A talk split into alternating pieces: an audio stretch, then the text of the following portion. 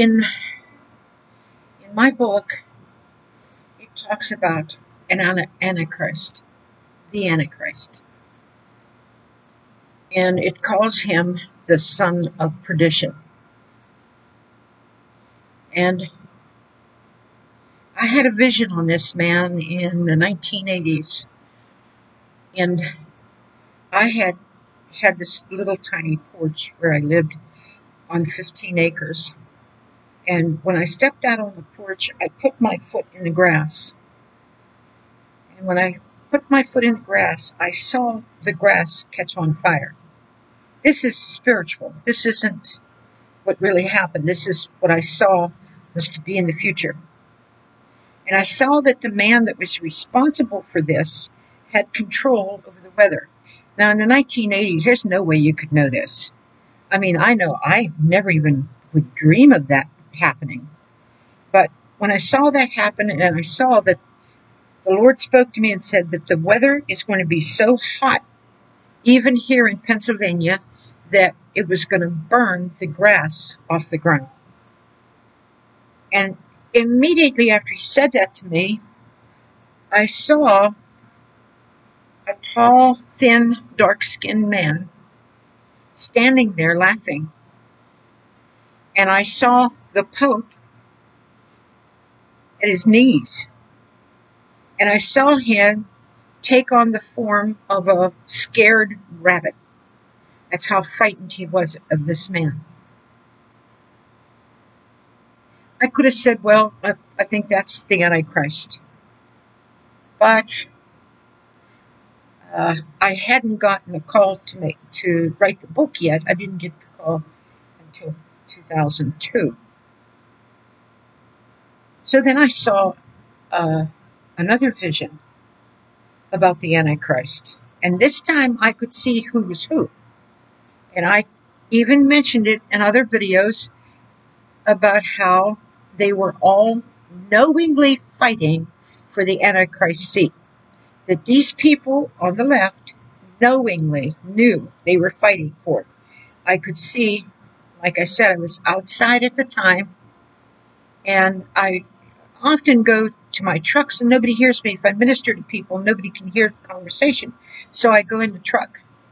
And as I was sitting in the truck, I heard something in the back of me. I just got off the phone and I turned around and I looked, and there was this big, beautiful lion. And he was laying there and he was just, he looked, licked his paws and he stopped and he, he looked at me and then he looked up. And when he looked up, I saw across the road in the sky, I saw a coal black seat. And you knew it was seat the way it was shaped. shaped. It was, it was a seat that they had often in the old days used for an emperor or whatever. And I saw that seat was so dark that you could not see who was on that seat. And I saw two presidents and a woman running for president that was married to one of them. And I saw them fighting over that seat, struggling to make sure they got that seat. None of them won. Listen to what I'm telling you. None of them won. Nobody occupied that seat. That seat, I'm trying to think when I got this, I think it was probably 2013. They did not win that seat, neither one of them. No matter how they fought, they did not win it. Nobody sat in that seat yet. Because the seat will be occupied, but nobody sat in it. So we're talking about the seat of the Antichrist, the one that Hitler tried to occupy. And this is where people need to use wisdom. This is where it speaks in Revelation He who lives by the sword shall die by the sword. So if you live by killing others, then you're going to die with somebody killing you. That's what uh, Paul the Apostle said. He says, Don't we have the power to lead people? and, and guide them and make them do this and make them do. He says, but I don't do that, lest it be done to me. So you see what God was already telling Paul the apostle. So all of these things are fitting together, right? So I had in the 1980s, around the same time I had the vision about, and it was very real. I mean, it was broad daylight, very real. Uh, I had a vision on uh, not only the Antichrist, but the rapture. Okay, if I ever had any doubts about the rapture or where, when I was going, uh, I didn't, I was one of those people that questioned God about that. I always felt prophecy would come to me. I did not have to go looking for it. I always felt that way. And it's true. Prophecy comes to me. The Lord comes and shows me things. I never seek Him and say, well, but I will seek Him like for a personal property, prophecy if I'm concerned about my daughter or my husband. Where are they? What's, are they all right? And I'll see them. They're all right. Okay. That's different. That's different than seeking prophecy of the future, what's going to happen to me. That was always like seeking fortune telling. I, I wouldn't touch it. If God wants me to know what's going to happen in the future, He'll come and tell me. He really will. So that was why I never touched it.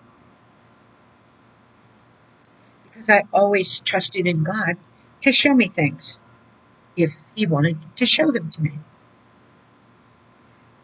So I had three dreams about the rapture. In the first dream, my heart when I started sailing through the air and flying up through the air. I mean, it was just like that. When I started flying, my heart was, you could feel it was going, it was so terrified of the feeling everything. It was just terrifying. And I was sound asleep when I felt that. And I woke up and the Lord spoke to me. A lot of times he speaks to me as soon as I wake up. I woke up and he spoke and he said, if you leave this earth frightened, you're never going to make it. So you must pray that you not be frightened of being taken up. Because that's what that was. Because during a lot of years, I was afraid of everything. So what I did was is I went back to sleep. I don't know if it was the next night or whatever. I have no idea. Back to sleep and I had another dream. And in that dream, I was flying up, and it was it, it felt great except for one thing. I was looking down, and I looked back. And as I looked back, I could see like darkness, pitch, pitch black darkness. And I wanted to see more of it. And I woke up and the Lord said, Remember Lot's wife. Don't look back.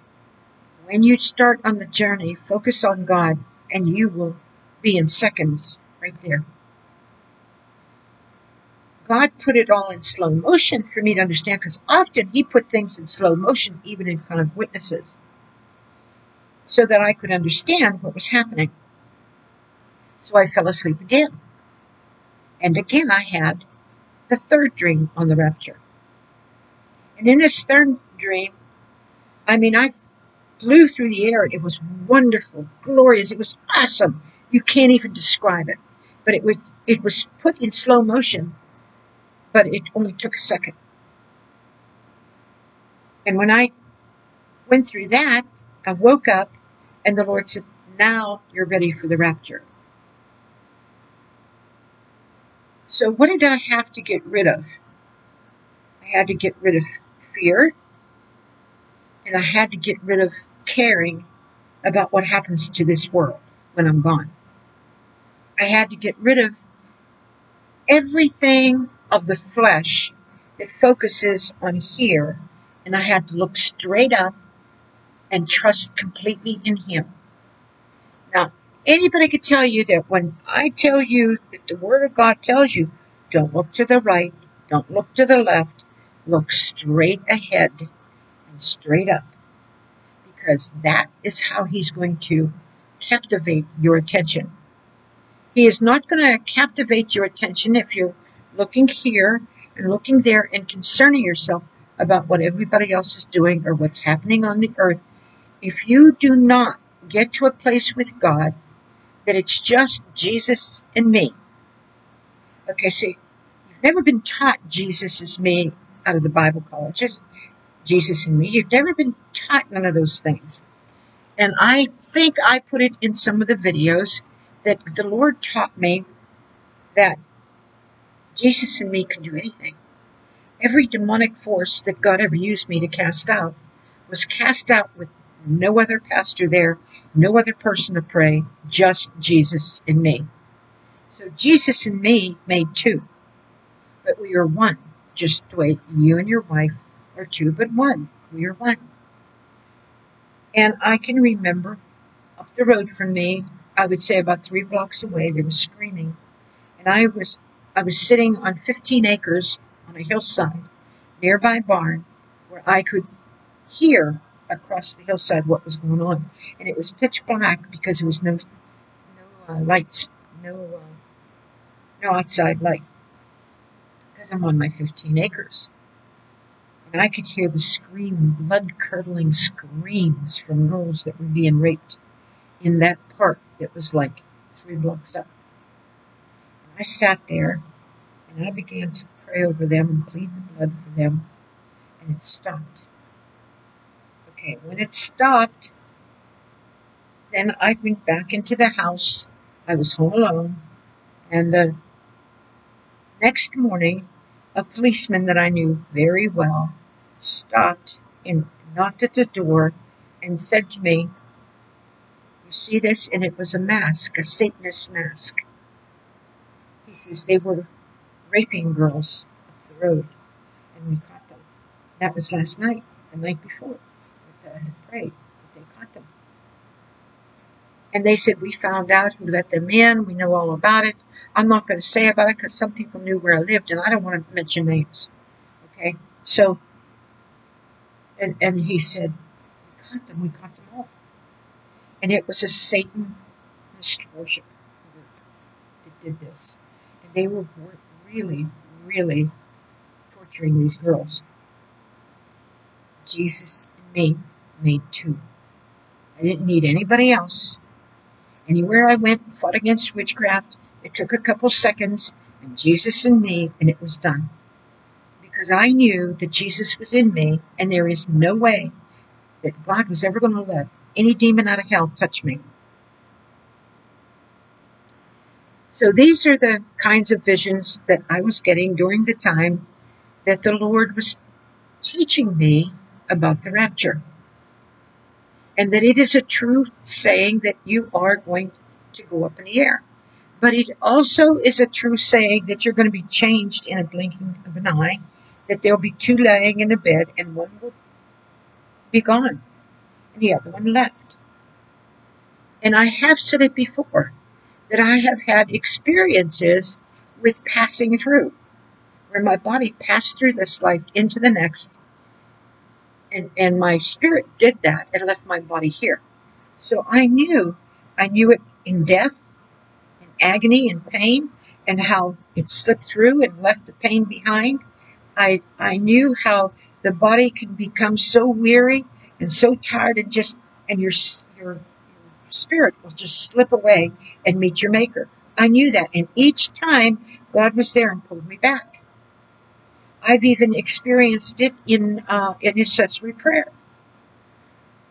Like I said, I had an, an aunt who had called me and she had said that all of her life she never believed she was going to live past 54 years of age. On her birthday, she called me up and she was just praising the Lord and thankful. She says, I made it. I'm 54. I can't believe I made it. Now, it was no sooner than that telephone call that I was walking up the steps and suddenly my eyes, the vision of my eyes jumped according to every single beat of my heart like this. My eyes went like this. And what I was feeling was a massive heart attack and I was encased completely in this, fell down under the power of it to kill me. And as I laid there, I felt as though I was in a casket, a see-through casket, that, that you could not take my life. That even though I could have passed over to the other side. The Lord encased me and said, no. And I just laid there. But I knew that it was intercessory prayer for someone. And it, I get a telephone call after that, and it's my aunt's family. She had died at that moment with a massive heart attack. She was taken. So I'm only telling you these things so you understand a lot of the things that I see, a lot of the things I go through are completely spiritual. They are completely, I mean, I've been with people that have been dying where I've been the one there right with them with Jesus in the spirit thousands of miles away while they are dying so that I can tell the people who call me and they'll tell me, well, I think he died at this time. And I'll say, no, he died this time because I was there and I know he made heaven. That was the whole idea of me being there was knowing that there was a witness that he made heaven. So now what we're talking about is, is the rapture. The very fact that I had these things proved to me there is such a thing as the rapture.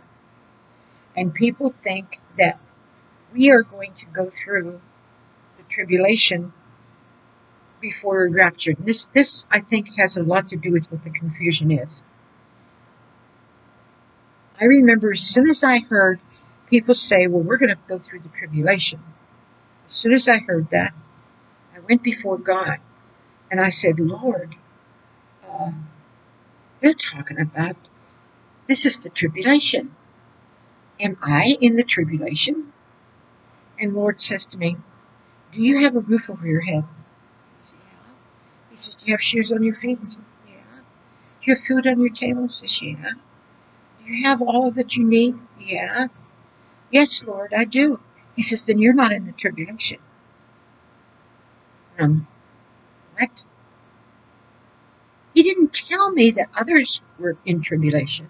All he told me was, I wasn't. So I had other dreams and other visions, which I hand wrote to other big name preachers of what was going on everywhere that they thought it was hidden. And the Lord used me to expose it. And I can't even speak about it now. But there are things that people have done that they think are so hidden nobody knows it. But God spoke to his prophets and told his prophets what was going on. So in telling his prophets, like myself, what's going on, he also revealed where to stand, who to believe, who to listen to, who not to believe, and why. So when he showed me many atrocities, I mean, not one, not two, it affected my heart so bad I was for days in agony, so bad from what I was seeing before me, and there was nothing I could do to stop it.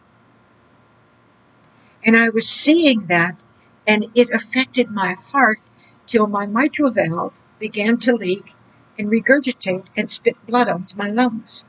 And I had to go through open heart surgery, and that was in 2000, in 2000, uh, and it took me a couple of years to recuperate over, over that. And it didn't look like I was ever, ever going to be right again because people just do not easily have, at the age of 75, open heart surgery and be allergic to every drug that they gave them and not be able to take painkillers. It just, it don't happen. And so I went comatose, comatose with painkillers. And I the, they said when they pulled my heart out, the fibrillation at heart was so powerful and so bad, they figured they, I was not going to make it through the operation. And I had taken my ribs and turned them so that they could get in there. And they took a vein out of my leg and used it as a stent for uh, a valve and replaced another one. So I had three things done in that operation. So I come home and that's when a lot of bad things started happening with my my body. It was like my health was spiraling, just going like this, down, down, down. No sooner than you got this cleared up, you got that one coming. So you got here, you got that one, and then you got that one, and then you got that one. And you got to a place where you thought, when is it ever going to stop? Because it's one thing after another, after another, after another. And why am I going through all of this? Well, needless to tell you, because of the things that I do know, the enemy has really wanted me dead for a long time. But I got to a place where, because I was young and healthy and strong, I could look at him and say, Is that all you got? You mean, oh, I know. You're going to give me a heart attack and you're going to kill me, and that's all you got? and I'd laugh at him. I really would. And when he told me that you were going to die of cancer and there was no way you were going to live, and when they said that to me and they said I had a few days, I bust out laughing. I was, you don't know God. Because they're screaming at me, God didn't heal you. So inside of me, when I invited Jesus in, and this is why, why I'm here to tell you, when you invite Jesus in, he comes in. But you also have to deny yourself. You also, yourself is sitting there, and yourself wants what it wants. Yourself wants this, that, this, and it wants to think this and think that and believe this and believe that. But the Word of God don't say that. So what you do with it is, is, eh, God couldn't have meant this. If He meant it, you know, uh, I, would really be in bad shape because I don't think I could give that up. I don't think I could do that. Ah, no, I don't think he really meant that. No, like one woman said, God couldn't have meant not to lie because if you, he knew that you would have to lie sometimes. I didn't do that. When I picked up the word and I got into it, I saw this man called Jesus was the most beautiful, most wonderful individual that I had ever met in my entire life, who was so powerful and the maker of the universe. And I fell in love with him. And I fell in love with him so much that I would die before I would offend him. And if you haven't done that in going to God and you don't have that experience with him, believe me, you need it because in my determination and my dedication to him, I was tempted like he was in all points that all of us are, and I denied it every step if I had to die, and he knew it. I denied, I denied it, I denied it. I was tempted because I was lonely. I didn't touch it. I would rather die. I was tempted because I needed this. I wouldn't touch it. I would rather die. I was tempted to not believe that I, and I tempted to believe I was going to die of a heart attack. I wouldn't do that because when I decided that I was going to follow Christ, I was going to follow him all the way and I was not going to give the devil glory over my life.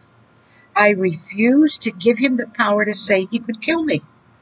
I refused to give him the power to say that this symptom and that symptom and this symptom could kill me.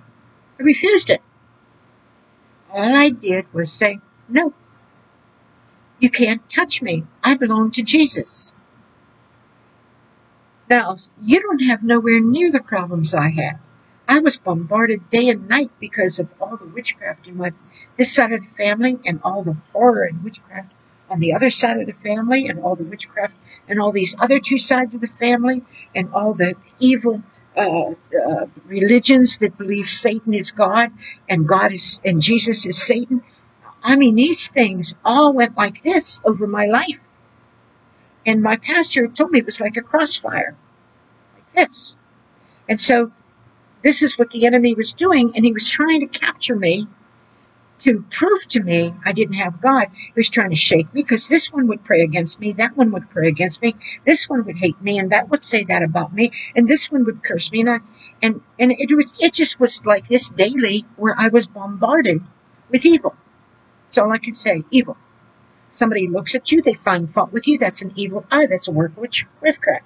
Witchcraft. They decide you're guilty. You're going to pay for that. That's a work of witchcraft. That is not God. God don't do that with his children. Once you give your life to God, you're forgiven. He doesn't do that. He never puts you in a seat of judgment over his children. Listen to what I'm telling you. He puts you in a seat of judgment over those who say they are his children, those who say they belong to Jesus Christ, those who pick up the Bible and become judges rather than cleaning out their own hearts and minds. That is the judgment. That's where it falls. Because the heart is exceedingly evil above all things and will lie to you so much. And it's the lust of your own heart that makes you so jealous of that woman that you think is so beautiful and you think you're so much that you'll destroy her and you you'll have every excuse in the world and look at her when she suffers and laugh and say she deserves every bit she gets not knowing that that woman did not know what you knew and she's not judged by God by your standards. She's judged by God by what she knew. He can't hold it accountable. He can't hold her accountable for what she didn't know. If she did not believe there was even a God, she was innocent in his sight. But you, you had the Bible. And you're sitting in judgment. She had no business doing this. She had no, you haven't seen the evil of your countenance. And, we're of this family and we're of that family. And they are just, they're not part of it. They'll never be part of it because we're up here. Well, you can fool somebody if you want. But there's a lot of that stuff in your family. And I'm not talking about a certain family. I'm not talking about my family, your family, their family. I'm talking about all families. All families have evil in the background. And as soon as pride lifts up its ugly head and they think like this, as soon as they do that, they are confessing their evil before God. And they need to humble themselves, come off of their high horse and realize if they paid the way they demand that one to pay that doesn't know any better. And if they took the word of God is going to come right out and stand right before you and say, why did you judge her so harshly? She didn't even know what was going on. But you knew. And you're positive that I would do that evil to somebody that doesn't know anything? You were raised in the church, you know everything, and you're positive that I would hurt her like that? That you would go and pray to destroy her marriage and destroy your family, destroy everybody just at any cost so she never rises up at any cost, so he never rises up. I don't care if this one cares about her, then let them suffer. I wouldn't be in your shoes. I would not be in your shoes. I would be afraid to be in your shoes. What I understand, when you have these kinds of attitudes, when you are positive and you're sitting real high, because you've taken yourself real high, and you're sitting real high and you're looking down at people and you get mad at them because they don't give anything to the church, so we don't need them. They, I hate elderly people that come into this church. I literally hate them. They won't work. Never mind that they spent 45, 50 years working out there as a missionary giving every bit penny of their money, everything. And they've come now that they're old enough, they're in their 80s and 90s, and they want to rest because God called them to rest. And He trusted in you enough to put them in that church. And there you are, hating them. You know why? Because you can't use them. You can't use them anymore. So you go from 350 people to 20 because you can't persuade anybody to go and build your food bank, to go and do covet other things, covet, you can't do it. And then you have the presbytery that agrees with you. They help you. Well, because you are such and such. And then finally, you lose your license. Finally, you do such evil in the sight of everybody that you can't hide it anymore. Well, this is where all of you are going. If you do not go before God and pray and ask Him to forgive you, Thy will be done, O God. Forgive us our trespasses as we forgive those who trespass against us. It has nothing to do with what they did. It has no way does it come because you will find you sinned against them equal to what you think the sin is against you. That's, he says, you're all guilty. All have sinned and fallen short of the glory of God. So where are the disobedience in this? Who is going to be left behind? Who are the ones that are going to go and the ones that aren't? Oh, well, you know what? I serve at church and I go every Sunday, I go every Wednesday, and, and well, yeah, I do, do, do some some things at home that I shouldn't do. Yeah, yeah, I watch this program and I enjoy that and I, and I shouldn't do that, but God will let me go and he, it's a, it'll be okay because after all, he says, I'm the children of Abraham. I, all I have to do is believe God that it's going to be okay and it's going to be okay. And the other ones will say, well, and all I have to do is believe that once sin is saved, always saved, because you know, the scriptures are true. It says that once you give your life to God, you are always saved. That is not what it says. It's not a license to sin. That's not what Jesus died for. He did not die to give you a license to sin. And then you got the other ones. Well, this scripture says that Jesus was a man that got married. Well, you're so sexist and filled with sex in your head and mind that you can't picture a celibate God, one that is holy and righteous. You can't, you can't fathom that. See, because women are such garbage to you, and you've been taught that.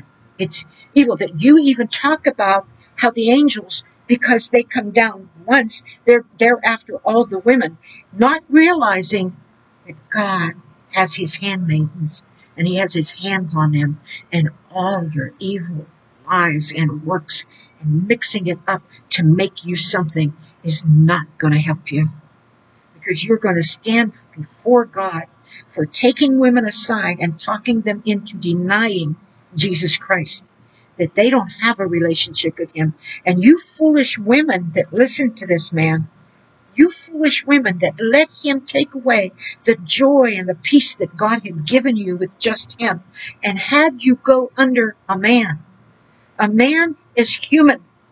He can never be good to you like God can. And yet you have the gall to run to men. Something is wrong up here. So who are the ones that are going in the rapture? Who are the ones that God, when he puts out the call, who are the ones who are going to go? You think the ones who are going to go that believe that they're a slave and they have to be in slavery because Jesus is such a horrible person, he would enslave them to a man.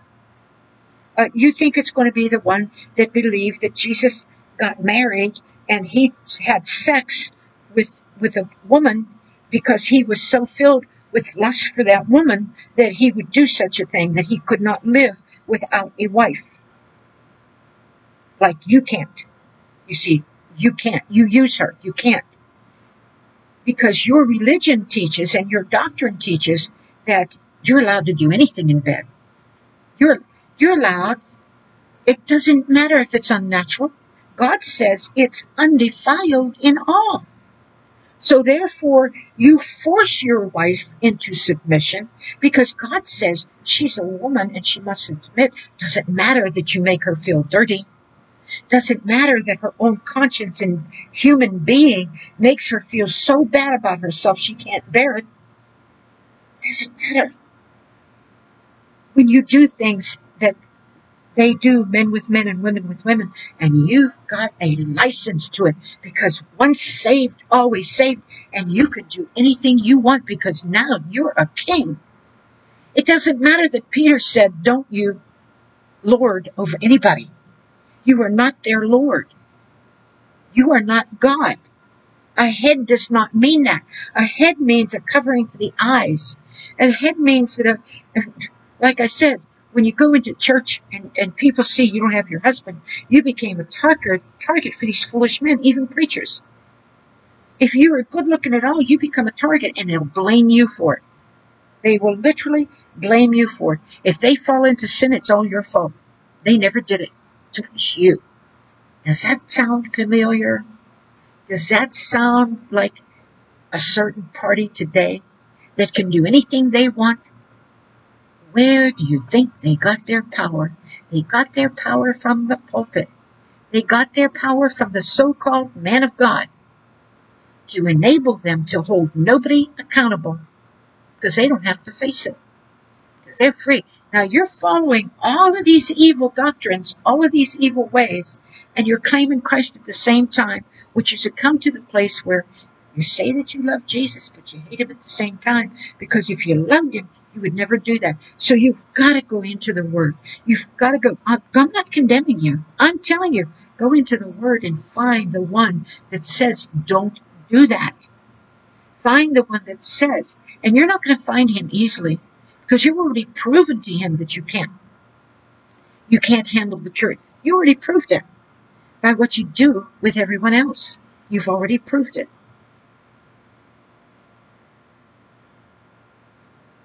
So understand, you want to read my book? These things are in my book. Not every one of them, a lot of them. Because God wants to get your mind to the place where you will open up and see. I just looked at my finger and it was so funny. I I put these two fingers by accident in scalding hot oil. And when I when it hit me, for sure, as hot as that oil was, you figured that it would burn. It would have a there's nothing there. Nothing. Nothing whatsoever. Why?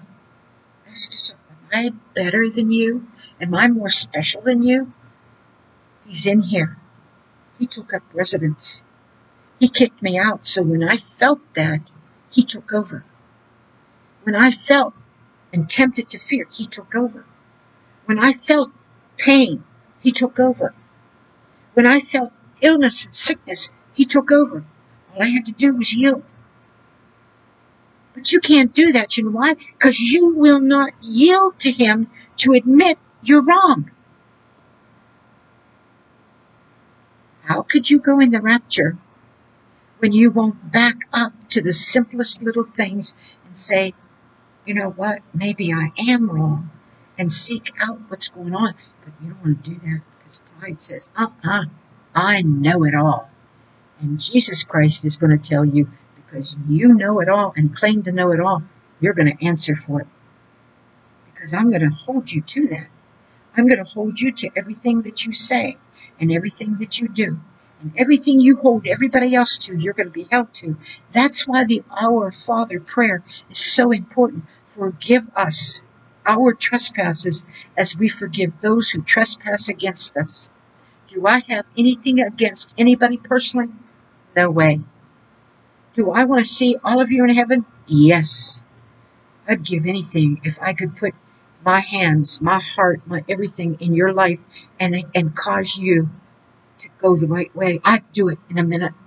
He knows I'd crawl. He knows he's, he's heard me cry many times for you. He's seen me pray for hours for you.